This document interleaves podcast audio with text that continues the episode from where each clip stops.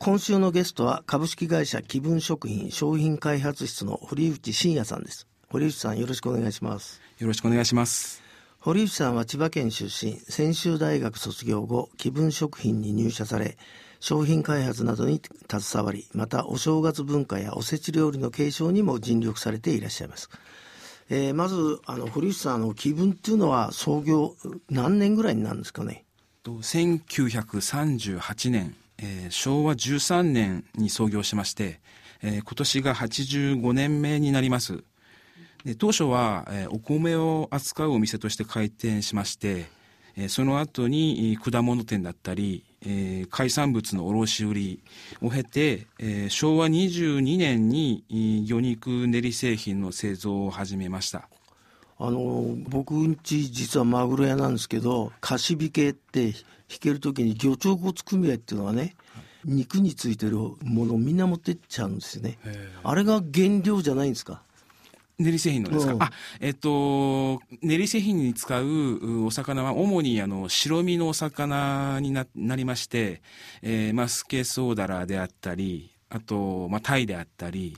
あとはあのグチという、まあ、石餅とも言われるんですけどもその白身の魚があ、まあかまぼこの原料については中心になってまして、まあ、それをもうあの、まあ、遠洋の船で取って、まあ船えー船の上でもすり身に加工したものが、あのいいすり身というふうに言われてます。ねこで今聞いたらみんな高級魚だねありがとうござ高いいます。高いもんね 高い原料を使っております。J-Way ロハスタえー、木分さんはお正月の文化やおせち料理の継承に力を注いでいらっしゃるということで改めてあの堀内さんおせち料理の始まりとかそういう意味などをちょっと教えていただけますか？はい。と、まあ、おせち料理というものは、あの、まあ、そもそもその、お正月に、あの、年神様を我が家に迎えて、えーまあ、一年の幸せを祈る時の、まあ、お供え物なんですよね。えーその年の、あの、一番のご馳走をお供えして、えーそれを、おまあ、おろして、えー家族で、えー食べると。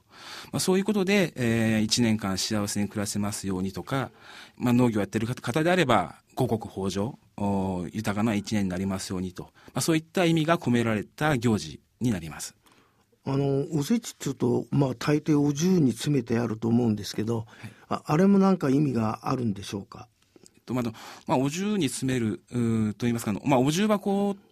あの、まあ、二段重だったり、えーまあ、三段重だったりあの正式にはまあ四段というお話もあるんですけどもまあそのお重に詰めて、えー重ねていく、まあ、そのことが、まあ、服を重ねるという意味がありまして、まあ、そういったところから、えーまあ、おせち料理は、まあ、お重箱に詰めると、まあ、そんなあの歴史があります。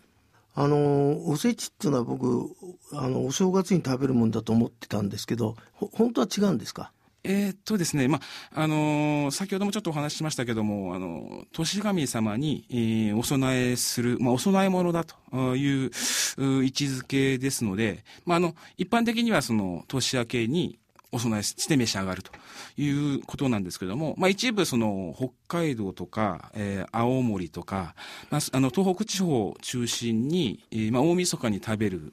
風習があります。まあ、年取り膳というふうに言われているんですけども、これは、あの、旧暦と新暦の暦の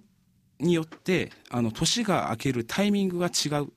ということが、あの、言われていまして、旧暦については、あの、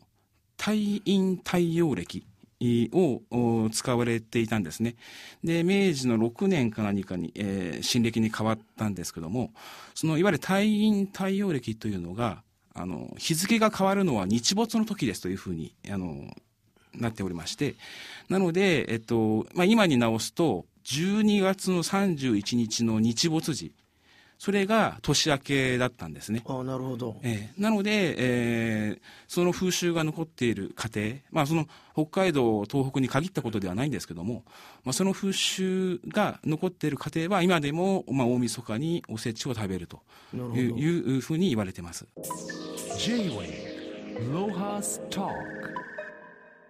えーと、気分では毎年おせちやお正月に関する全国調査をされているということなんですけどもこれはあのいつ頃から調査を始められたのでしょうか？と、まあ、今の調査形態、まあ、いわゆるインターネット調査を全国で実施しているんですけども、それは2010年から、えー、約7000人の方を対象に実施していまして、まあ、その前もですね、えーまあ、首都圏対象だったんですが、えーまあ、660名ぐらいで、えー、調査をしています。で、ちゃんとした記録としては残ってないんですけども、40年ぐらい前から調査をしているというふうに聞いてます。それはあれですか、やっぱりお正月、年末年始にあのこういうかまぼことか、こういう練り製品の消費が一番ピークを迎えるからですか？そうですね、あとその、まあ、これだけ日本中の方が同じような動きをする時って、やっぱりお正月が一番あって、やっぱりそのことをちゃんとあの理解した上で、どんな食卓がいいんだっていうものをあの調べていきたいっていう思いがあって、えー、この調査を始めています。なるほど。またあの今年も調査をされたみたいなんですけども、えーと、今年がどんな結果が出てそこからなんか見えて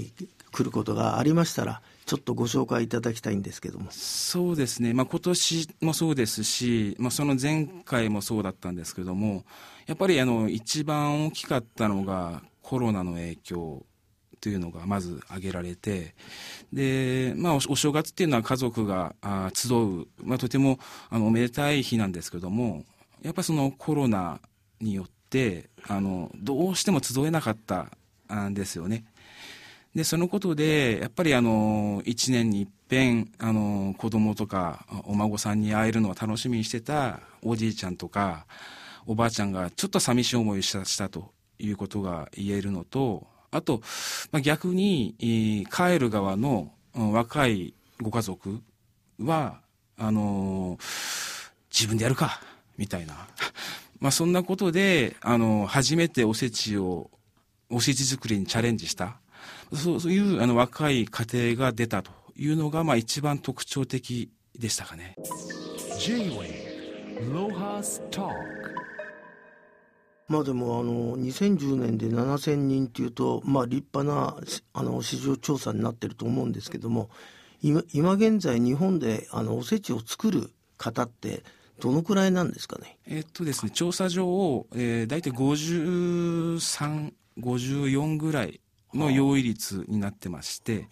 まあ、それがまあ多いか少ないかというのはあの感じ方によって違うと思うんですけども、まあ、そのあの半分の方が作っていただいて残りの半分の方は実家に帰って食べるみたいな、あの、そういう行動が起きますので、えー、まあ、いわゆる喫食率と、あの、社内では呼んでるんですけども、食べた割合で言うと、8割弱ぐらいの方がおせちを召し上がっているというのは調査上出てます。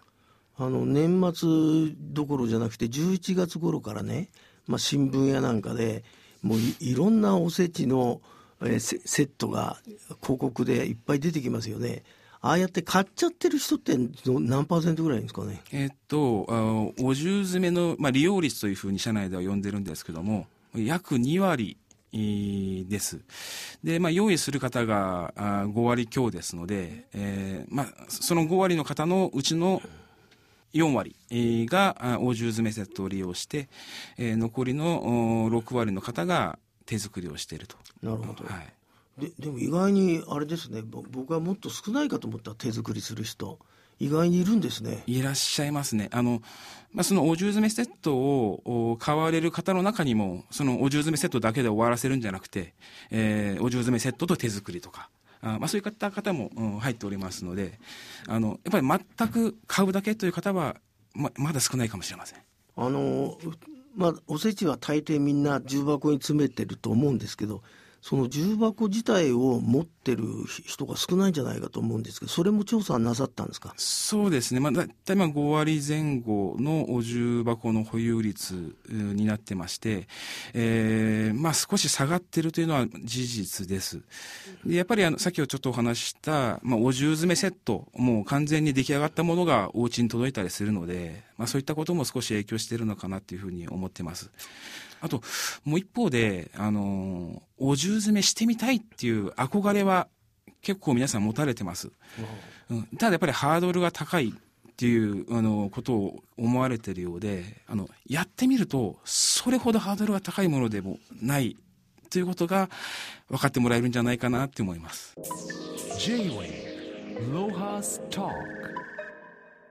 あのまあそんなおせち料理ですけどあのその中身で言うとなんか人気順に教えていただけますかね？何が多いのか。はい、えっと今用意率で言うと、まあ、1番がかまぼこです。はあやっぱり、はい、で2番が黒豆。は3番がお雑煮ですかね。あ、えお雑煮ですか？お雑煮です。はあ。そそのお雑煮って重箱とは別ですよね？別です別です。ねお雑煮を食べるってことですね。はい。ええあのお雑煮のあのなんか餅も丸餅と角餅ってあるんですがあれもなんかお調べになったんですかね？そうですね。あの、まあ、調査上調べてるわけではないんですけども、あのー一般的には東日本が角餅で西日本が丸餅というふうに言われてまして、はい大体まあ三重県とか、えー岐阜県とかその辺に境目があったりします。で、もともとは全国丸餅だったんですよね。あそうなんですか、はいうんそれで、あのーまあ、江戸時代に、あのー江戸の人口がどんどん増えてきて、あれ、やっぱ丸めるのって時間かかるんですよ。で、もう丸めてる時間がないっていう中で、あのーついたお餅を平たくのして、で、あの包丁でカットしたのが角餅の始まりだっていうふうに言われてます。あれですね堀内さん結構いろんなこと知ってますね勉強してきました。いやいやいや じゃあもうもう一個聞いちゃおうかな、あのまあとにかく正月料理といえばやっぱりお雑煮なんですけども、はいこのお雑煮のなんかスープというか白味噌仕立てとか、はい。これもちょっとあの分布を教えていただけますか？はい。えっと、まあ、これも一般的には東日本が、あすましで、まあ、西が、あのー味噌仕立てっていうのが、まあ、大きく言うとですね、本当に全国、あのーいろいろあってですね、具材も違いますし、あの、ちょっと私もここで、あの、お話ししきれるぐらい、あの、頭に入ってないんですけども、あの、私の家は、あの、母が、あの東京の人間で、えーまあ、父が和歌山なんですね。なので、えー元日はすまし汁で、え2日目は味噌仕立てというふうに、えー。あの必ず決まってまして、はい。ただまあお餅だけはあの母が強いのかあの必ず角餅が 出てきます。はい。へえいやーなかなかお正月楽しそうですけども、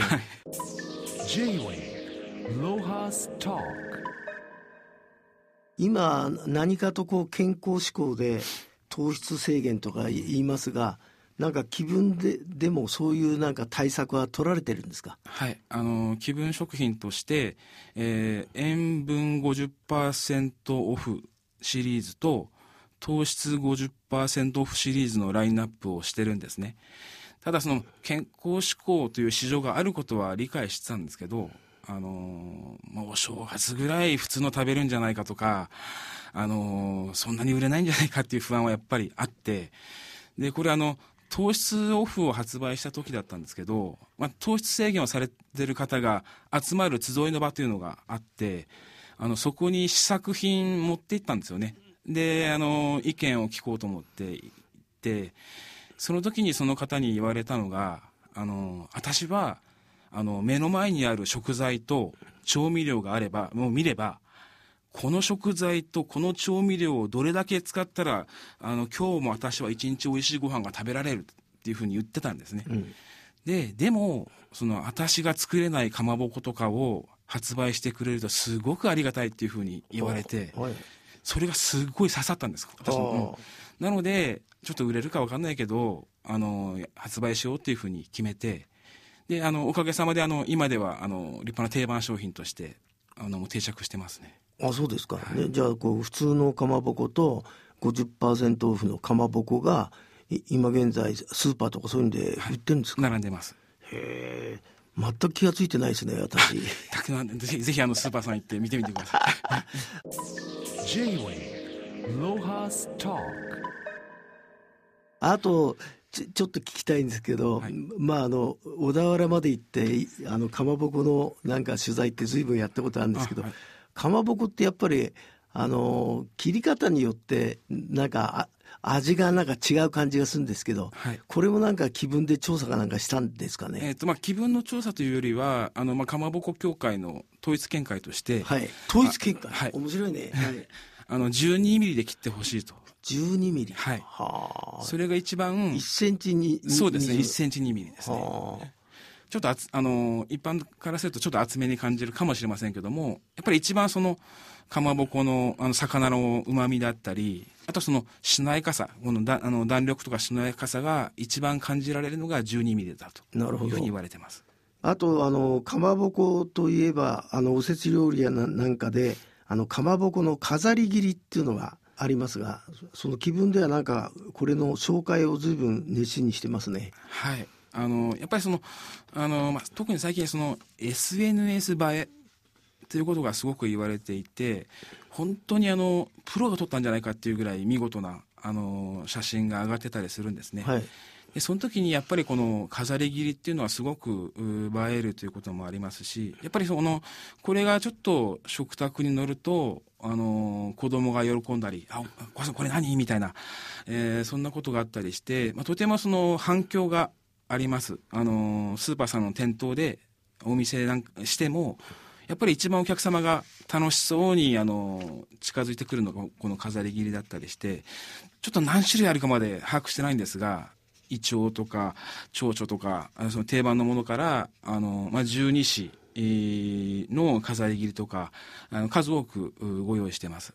まあ、あれだよね。なんかいかにもに日本人が考える細かい楽しみ方ですよね。そうですねあの私たちのメニュー開発チームがこれ考えてるんですけども、はいあのまあ、楽しそうにやってますね。なるほど。J-Way Lohas Talk えー堀内さんあのおせち料理は田作りとか五穀豊穣というように、まあ、それぞれ意味合いがあるそうなんですけど、えー練り物のかまぼこと伊達巻きの意味を教えていただけますか？はい。とかまぼこについてはあの形があの日の出に似てますよね。あ日の出なのあれはい。特にあの赤かまぼこなんか分かりやすいと思うんですけども、あうんまあ、その日の出に似てるところがまあ縁起物というふうに言われてまして、はいあとまあその赤はその喜びとかあそういった意味合いもあります。はいで、えー白かまぼこはあまあ神聖さとか清らかさという意味があって、まあ、おせちの定番としてあの根付いてますね。なるほど。伊達巻きの方ははい、あの伊達巻きについてはあの昔の方ってあの大事な書面とかをくるくる丸めてあの巻物にしてあの取っておいたというふうに言われていてで伊達巻きってくるくる巻かれてるじゃないですか、うん。まあ、そのところからなんか頭が良くなりますようにとか、まあ、そんな願いが込められてますね。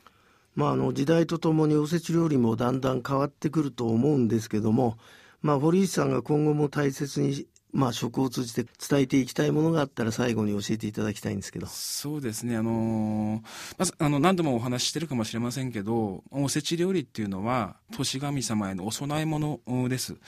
でそのやっぱりその1年幸せに家族で過ごすために、えーまあ、お正月年神様をお迎えして、まあ、お供えする。で一番大事なのはその家族が1年幸せに暮らすことなんですよね。で、えー一番伝えたいのはそこで、まあ、本音を言えばもっとかまぼこ食べてよとかあの伊達巻き食べてよっていうことが